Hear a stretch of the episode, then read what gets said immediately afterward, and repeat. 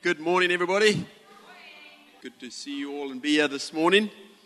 Um, I recognize, I want to say old faces, but I'll just be careful and say I recognize a few people I know and um, a few of you I don't know. For those of you who don't know, my name is Victor. As um, Pastor Will said, um, I still can't believe how privileged I am to be on staff at City Church in Tauranga. Um, I get to manage the cafe we have there.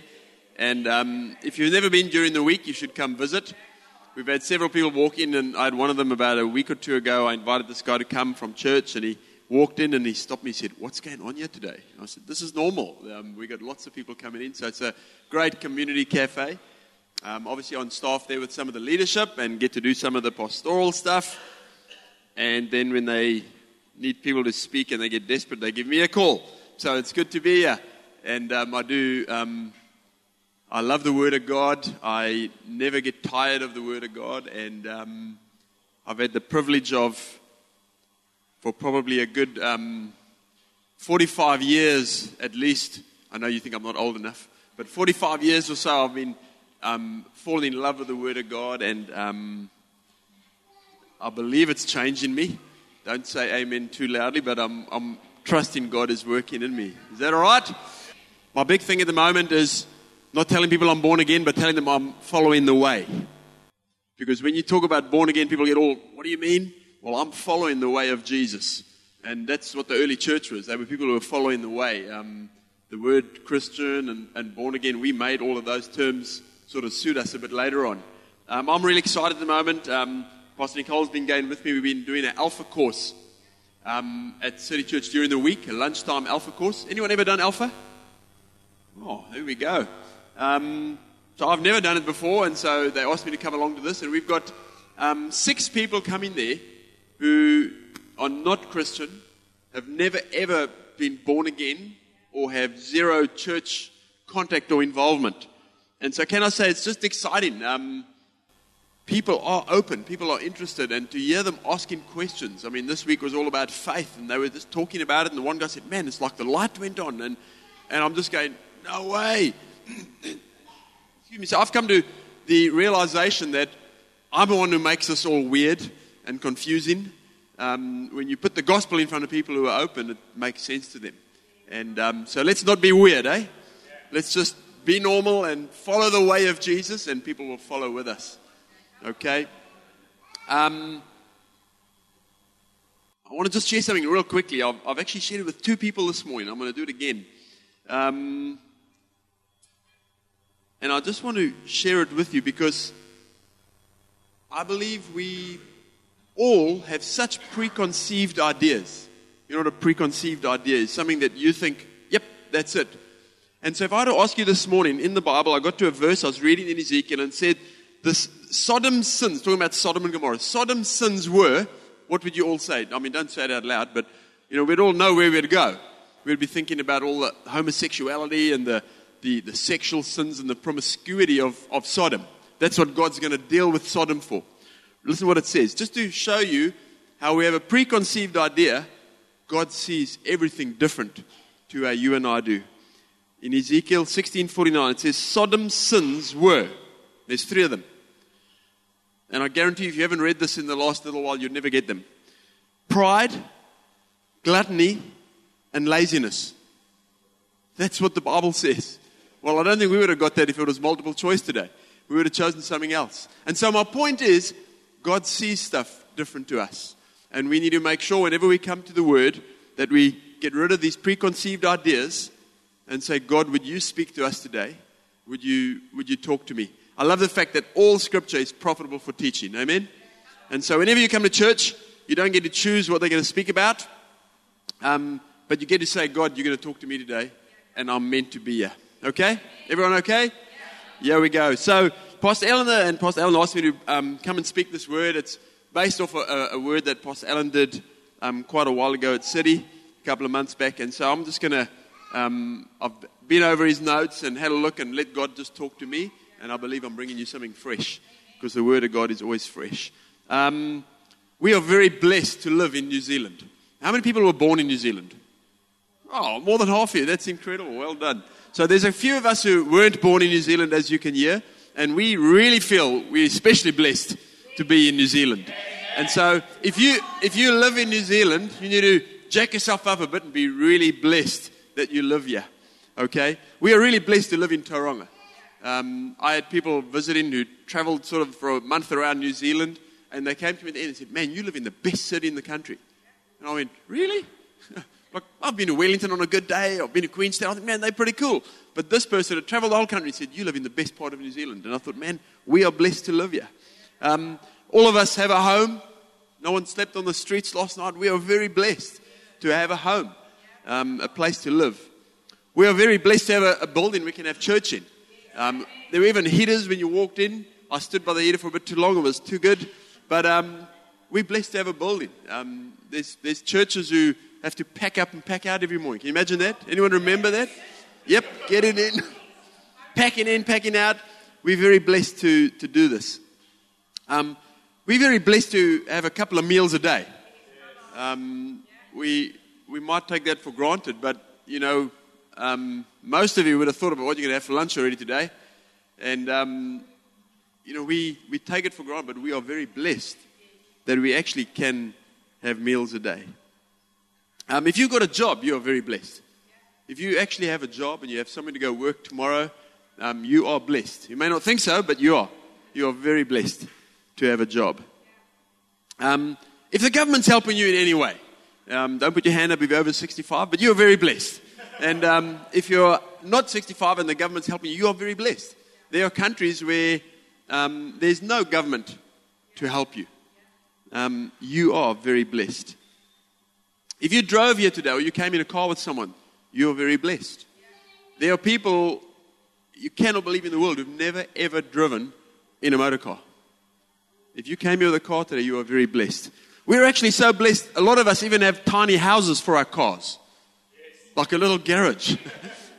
we, we park our car in a house. there are parts of the world where they don't have a house to live in, they live in a mud hut. Um, we are very, very blessed. I'm sure there'll be no arguing today with me. Everyone will agree. No one will say you've missed it. And um, I want to be sensitive to the, the situation of some people because some people might be sitting here and you're actually going through some hard stuff. But when you stop and actually have a look at it, we are really blessed. Um, we are exceptionally blessed. And can I say, um, we are really blessed because of one reason, and that's because of Jesus Christ. Every single thing we are blessed about is because of God. Um, if there's anything commendable in our lives or anything praiseworthy, it's because of God, not because of us. Everything is because of God. Um, today, what I really want to speak about is I did a talk at church about four years ago and I asked if I could title it The F Word. You know, because no one really likes the F word. It's quite bad. It's all over everywhere you see it. People use it, even in church circles. And um, it's not really a, a nice word, and you try and take it out of your vocabulary. And it's the word finance. Um, it's, it's one of those words. Now remember, you can't stop listening now because at the start of the service, you all said all scripture is profitable for teaching. And so we're going to go through this. But um, what is amazing about all those things that I spoke to us about being blessed about, all of that actually has to do with finance. Um, every one of those. And um, we need to realize that we are blessed. No matter what our situation is, we are extremely blessed. And it's because of God. And so this morning, I want to just challenge you that when you think about your finances, are you thinking about it the right way? Or do you think about it like the F word? um, finances is not a bad word. Psalm 107, verse 1 says, Give thanks to the Lord, for he is good and his faithful love endures forever. Um, every dollar that you have, do you actually give thanks for it? Or do you just take it for granted that you can go to McDonald's on the way home Maybe that's not a good example, but you can put, put gas in your car. Do you give God thanks and say, Man, God, thank you that I can do that? Or do you moan more about the price of the fuel than actually giving God thanks? In 1 Thessalonians 5, verse 18, it says, Be thankful in all circumstances, for this is God's will for those who belong to Christ. what is the overriding thought you have when you think about your finances? Is it a, is it a thought of thankfulness and gratitude to God? Or is it a thought of, man, I need more, I haven't got enough, and where am I going to get the next one from? I want to challenge us today. We need to turn the way we think, and we need to think, I am blessed.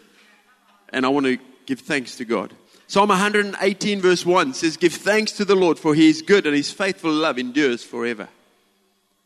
Philippians 4, verse 6 says, Don't worry about anything. Instead, pray about everything to God and thank Him for all He has done.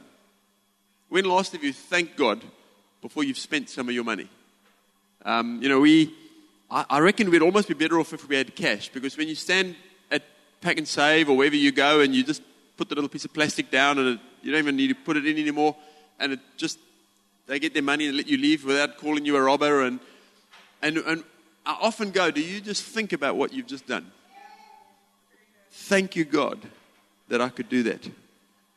Psalm 103, verse 2 says, Let all that I am praise the Lord. May I never forget the good things He does for me. Let all that I am praise the Lord. Let me never forget the good things that He has done for me. And Ephesians 5:20 says, "And give thanks for everything to God in the God the Father in the name of our Lord Jesus Christ." Folks, I'm more and more convinced that everything we have, everything that's a blessing in our lives, is because of God and because of Jesus. And we need to see it that way. We need to see it that way. Everything we have is from God, everything comes from God. Um, a couple of things about tithing.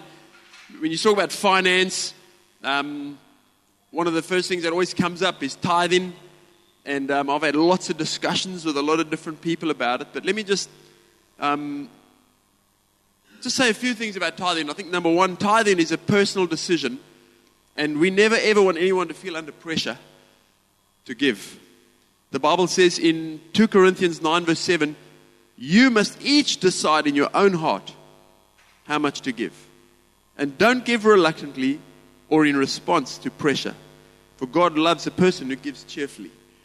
I believe that the challenge people have with giving is they don't actually realize where it comes from. And so they haven't had that revelation in their heart. And when God speaks to you, you need to change. You know, when um, we're, too, we're too quick when people get saved to people make a response to Jesus and we quickly want to clean up everything. Well, stop doing that, stop doing that, stop doing that. I remember when I was in Bible college, one of the biggest discussions we had one night was um, one of the ladies was witnessing to a neighbor of hers, and um, the neighbor got saved. And the next, which was a major miracle, and the next morning she found out that the neighbor was a prostitute. And so they had this big discussion at Bible college. You know, it was a group discussion about how do we tell this woman she's got to stop working. You know, and this went on for like probably an hour. And one of the guys stopped and said, Man, Surely the most exciting thing should be that she's given her life to Jesus. And we let God worry about the rest. But they were more worried about the fact of what work she does than the fact that she just got saved. The Bible says the angels rejoice when one person comes. It doesn't say they rejoice when one person comes and stops doing all the bad things. But we just got to have a look at how we look at it. Um, so you need to decide in your own heart, and God's got to deal with you about it. Don't let the church deal with you. You decide in your own heart. Number two, we need to remember that when we tithe and give our offerings, we are giving to God, not the church. I think sometimes we are too quick to think we're giving to the church. I wonder what car the pastor's driving. And I wonder if they're using the money properly. You know, I don't think they should buy those biscuits. You can get cheaper ones. Um, you know, there's a lot of comments and thoughts about what the church is doing, but you need to realize you give your money to God not to the church. I think we also all need a personal revelation about tithing and giving. Just like any sin in your life, when the Holy Spirit points out something to you, it's a personal revelation. God needs to show you that it means to tithe. If you're just doing it to tick a box, I believe you're missing what God intended. While your tithing and giving, though, while it's a personal thing, it has a great effect on the community. Um, it was interesting walking around our church once. We were, we'd had a TECT application to get a grant from TECT. And I was walking around the church and just showing the lady all the different things she did. And she said, Man, you, you don't really need to be talking to me because I know that the churches in Tauranga do some of the best work for the community. They have things that they do. They have um, soup kitchens and outreach food stuff. She says, We know that they do this. The problem is on the board, the people always vote against churches getting the money because they have an issue with church. But she said, I know the churches make a big difference in the community. And, and it does. When you give into a church that's part of a community, you do make a, a big difference. Um, our church, in particular, as an incredibly generous congregation, and as, as a leadership, we want to thank everyone who gives because we are very, very blessed. And we can do a lot of things that we are involved with because of the blessing. I think because of the generous giving and the sacrificial giving of people in the past, we are privileged today. Now, we've got an incredible building in Tauranga. We have a building here. Um, you may be visiting, you're only coming here for a few weeks or months. Someone else put into this building and gave time, gave money. Um, the building didn't, come like this. There was no carpet here. You'd have had cold feet. Um, there were no doors there. I remember that shutter was just open. So, people in the past that have given have brought us to a place where we are now. And so, when you think about your giving, bringing your tithes and offerings to God, you are having an impact on people that are coming. Um, we got two people that I know personally got saved in the last um, month or a bit at church. And I was thinking about it, man, that's just absolutely amazing. You know, one of them works for us in the cafe. And I realized that every single person who's tithed into the church, every single person who's given up their time and hosted on the door, or, or stood and done praise and worship, or stood and done the sound, or served tea and coffee has a part in that person's salvation. You know, if, if there was no one else here and that person just rocked up on a Sunday, I don't think they would have got saved. But because there was the, the environment, the hosts were on the door, someone had paid the water and lights, so the, the lights were still on and the, the music could play, and the, the person who was sharing the word that they shared the word, it was actually at the Easter service, and um, the worship team did their part, and they, the kids did a little item, all of that had a part in that person getting saved. And to me, that's the incredible thing um, about the church. I personally believe that in my life, um, one of the reasons that I've been really blessed is because I've been faithful tithing. Um, can I just say, I was 10 years old when I got saved, and I didn't tithe then because I wasn't earning. But my first job was in the army in South Africa, and I got 122 rand so that'll be $12. That was my first paycheck. And um, I tithed, which was easy. Okay, anyone can give $11 or $12 and, or rand. And so I feel very privileged that I've tithed my whole life. And it's never been a, and I say this cautiously, it's never been a major step of faith. Um, I would wonder if I was today saved and had all of a sudden take off a big chunk of 10%, how easy would that go? and I thank God that He's never tested me that way. What I'm saying is that the sooner you can start tithing, the easier the journey becomes. But when you, when you wait till you're earning, other people say, well, when I earn that much, I'm going to tithe. Man, if you can't give on a hundred bucks, you're not going to give on 10,000. And so you need to make sure you've dealt with that in your life. But for me personally, I believe one of the reasons I'm extremely blessed in life is because I've always tithed, and God has honored that. Um, we gave into a building fund at church Probably for about seven years, they would have a, a building offering once a year. It was normally in May. And we gave into that for about seven years while we did not own our own house. And um, what a miracle when you give into God's house, He give you a house of your own. And today we live in a house in the lakes that, if you asked me three years ago, would I ever do that? I'd never ever thought possible. But because of the blessing of God, I know that's because of Him, not me. Everything just worked the way it did. As a church, we are continually asked to meet needs locally and internationally. We, we're a real generous church. Um, if you ever go onto the website, you'll see all the um, international ministries we're involved with, the local ministries we're involved with. Um, the church is able to do that because of the generosity of the people that give into the church. And so we are really blessed about that. In a church, we're in a strong position financially that we are able to pay staff um, we do have a mortgage. It was great while the interest rates were low, and um, our belief is to get rid of that mortgage. And everyone said, Amen. Because I believe we could do way more if we didn't have that. And so, to just those points that I've made, the most important one for me there was you don't give to the church, you give to God. But the church is doing incredible stuff in our city and even in our local community. Um, I believe that tithing is one biblical practice that sits right alongside all the other Christian disciplines, like reading your Bible, praying, worshiping, fasting. Sometimes we want to separate it and say those are the things you should do, but tithing is a biblical practice. Um, one of the biggest things for me about tithing is it's an exercise of faith and trust in God. And saying, God, I believe that my money comes from you, and so I'm just giving it back to you. And I'm going to trust that you are going to make me meet whatever I need to meet at the end of the month. Um, just quickly, a, a definition of what the Bible would say. Tithing is a practice of giving 10% of your income to God first. In the Old Testament, it was brought to the temple, and in the New Testament, um, it is brought into the church. Um, tithing goes right back in the Bible to what I probably call the second story in the Bible, which was Cain and Abel. Um, Cain and Abel brought their offerings, but um, an offering that was his first fruits. That was the first time there was tithing. But if you go even before that, into the Garden of Eden, God introduced tithing. He said, You can have all of this stuff except the one tree. And I believe that that's what tithing is. God says, Man, I'm going to give you all of this. All I want you to do is give me back 10%. And so, um, a few thoughts that I want to go over about tithes and offerings. And then um, I'll, I'll have a look at some scriptures. And I really hope I'm going to challenge your thinking because when I looked at all of this, it really challenged mine. Um, one of the first things about tithing, it's a way of acknowledging that God is our God and everything I have comes from Him. Tithing is an act of worship and it should come from our heart.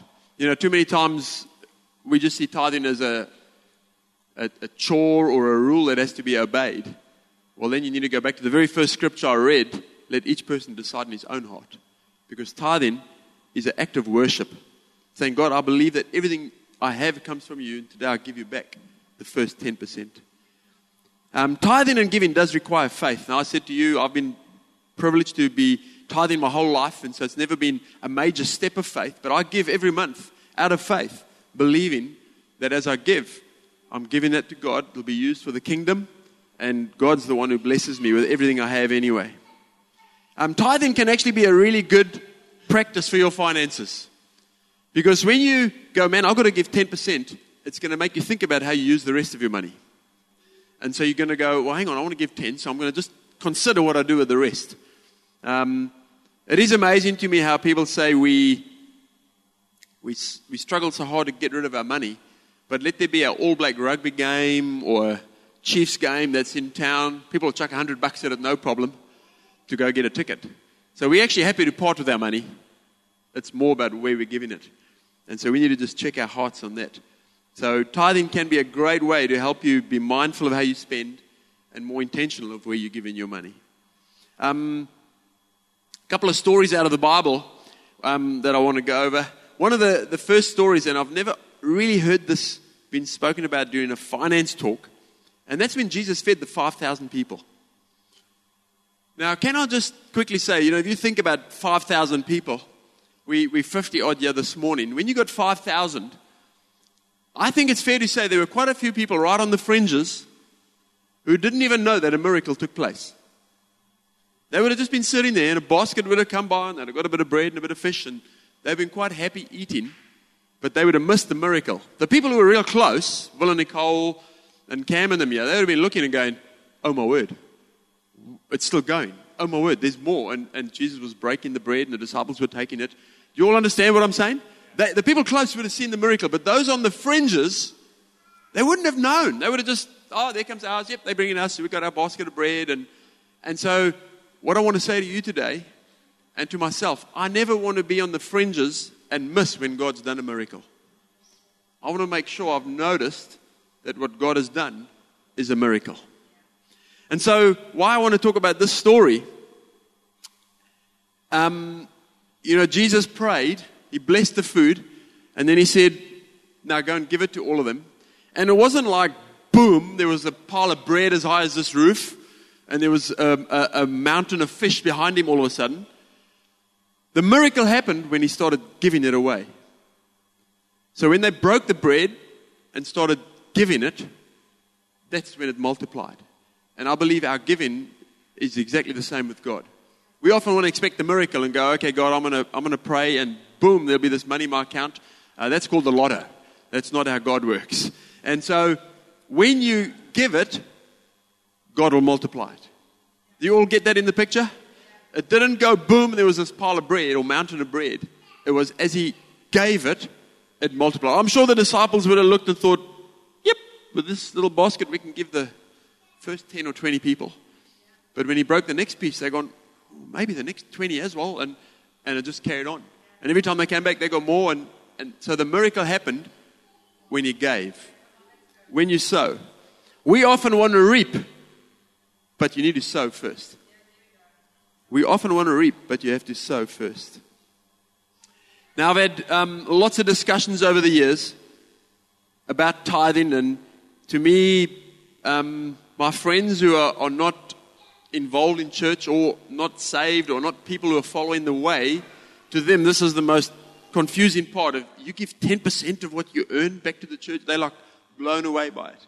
And so I think it's an incredible way to be counterculture and do things different to what the world does.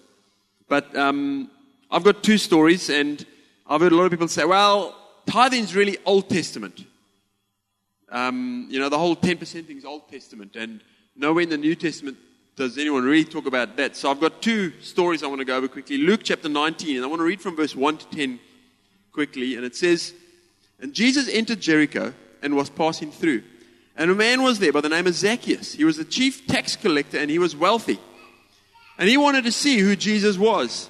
But because he was short and he could not see over the crowd, he ran ahead and climbed a sycamore fig tree to see him, since Jesus was coming that way. When Jesus reached the spot, he looked up and he said to him, Zacchaeus, come down immediately. I must stay at your house today. So he came down at once and he welcomed him gladly. All the people who saw this began to mutter, He has gone to the, be a guest of a sinner? But Zacchaeus stood up and said, Lord, Lord, look, here and now I give half my possessions away to the poor, and if I've cheated anybody out of anything, I will pay them back four times the amount. Listen what Jesus says. And Jesus said to him, Today salvation has come to this house. Isn't that amazing? So there's another way you can get saved, by the way. If you give away half of what you own, and you anyone you've cheated, you give them four times what you've taken off them, salvation will come to you. Okay, so those who struggle with the 10% principle, we've got a new one here. It's either 50% or 400%. Okay, that's you choose if you want to go with that or the 10% principle. Um, I got another story. Mark chapter 10. And Mark chapter 10, verse 17 says, talking about Jesus, he says, As he was setting out on a journey, a man ran up to him and knelt before him and asked, Good teacher, what shall I do to inherit eternal life? And Jesus said to him, Why do you call me good? No one is good except God alone. You know the commandments do not murder, do not commit adultery, do not steal do not give false testimony. Do not defraud. Honor your father and mother. And he said to him, Teacher, I've kept all of these things from my youth. That's pretty impressive. Um, verse 21, he says, Looking at him, Jesus showed love to him and said to him, One thing you lack. Go and sell all your possessions and give to the poor, and you'll have treasure in heaven, and come follow me. But it says the man was deeply dismayed at these words and he went away grieving, for he was one who owned much property. So, if the 10% is an issue for you, well, I've got a new proposition. You can give away everything. And then you'll have treasure in heaven. You can come follow God. Um, I think we go back to the 10. Yeah? Everyone with me? We'll just do the 10 part. But isn't it amazing that there are two stories in the Bible in the New Testament, where Jesus goes right past the 10, he goes to 50%, or he goes to 100%. Um, I wonder what is the connection between salvation and money in our lives? What is it that has a hold on us and keeps us from a place where God should really be working in our lives. I reckon the 10% is quite a good deal. So I want to um, finish off this morning with a challenge to you and I. If you are not tithing, then I want to ask you, why don't you just start? You know, Malachi 3, verse 10, it says there that you are robbing God. You're not robbing the church. Um, I said the church doesn't need your money, you give to God. But it does say, why don't you test me and see if I won't open the windows of heaven on your life? And so if you are not tithing, I want to challenge you, why don't you start and say, God, I, you know, I don't know how, but I'm going to take a step of faith. Then the next thing, um, if you are tithing, you should have got your giving receipt by now. If you, if you haven't, you better ask for it. Um, man, we're blessed to live in New Zealand. They give, give you back a third. That's like mind blowing.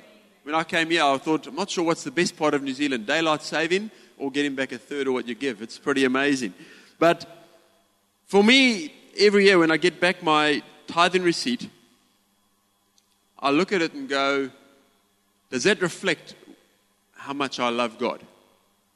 And so two years ago, my wife and I decided we want to give more than we ever have. And so last year's tax receipt, when I got it back, was the most I'd ever given in my life. And I'm in my mid 50s. Hard to believe, but in my mid 50s. And um, I was blessed enough to give the most that I'd ever given. And so my wife said, Oh, that's awesome. Yeah, we're great. And I said, next year we're going to give more. And she like, she always does it, but I know she doesn't mean it. She sort of gave me this double look. And I said, I, I want to give more. If I really believe what I do about God, and if I believe everything I have comes from God, I'm going to give more. And so we were blessed. We set a figure what we wanted to give. And um, we normally call sort of in about February and just go, hey, can you let us know what we've given? Are we, do you think we're on track? And we were almost there. And um, before we got the call back from the lady in the office, um, we gave a tithe or offering that week. And we were exactly the amount we wanted to be over what we gave the year before. And so I want to challenge you. Maybe you have done it or not, but if you've got your tithing receipt, why don't you open it up and have a look at it? Not here in church because someone else might see. But when you go before God and say, God, does that really reflect how I feel about you and what I do. And I don't say that today to brag before you, I say it to challenge you to have a look in your own life. Where do you stand with your giving? Um, why don't you ask God if you can give more? You can never ever outgive God. And so this morning I want to leave that with you and remind you of the first verse that I read today. Let each person decide in their own heart what to give. Um, won't you stand up? And I think the, the guys are going to come. I've asked them if we can sing a praise song just to make sure everyone's still friendly and happy. But um, can I just say to you if, if, if what I've shared this morning, and I say this cautiously, if what I've shared this morning has really annoyed you, um, you don't need to come talk to me about it or Will and Nicole. But you really need to talk to God about it and say, God, why did that annoy me? Is there, is there something in me that is like a prickly pear about this subject? Because I believe everything I have is God's. And um, everything that I've been blessed with or everything that is commendable in my life is because of God, not because of me. And um, I don't ever want to stand somewhere and say, man, I've got this down pat and I'm sorted out. And so my challenge to my wife and I is we want to give more this year again than we gave last year. Because I never want to be complacent in the way I think about my money and the way I respond to God because of that. So can I pray? Dear Lord God, we, we come to you this morning. We thank you for your word. And I, I don't know what it is inside of us, but there's just something inside of us that almost feels weird when we talk about money. Today, we do want to acknowledge that everything we have comes from you. And God, we want to, we just want to declare we love you. We do not want to feel any pressure. We do not want to manipulate anybody. But out of our love for you, we want to respond to what the Word of God says. And we want to be faithful. Thank you for every person who has given to this church and the things that we've been able to do, the way we've been able to reach communities and change lives and, and see people saved. And God, we pray that this would continue, it would grow, that you would multiply what we give, and that we would see C3 coast and city and north be effective for the kingdom of God in our city. In Jesus' name, amen.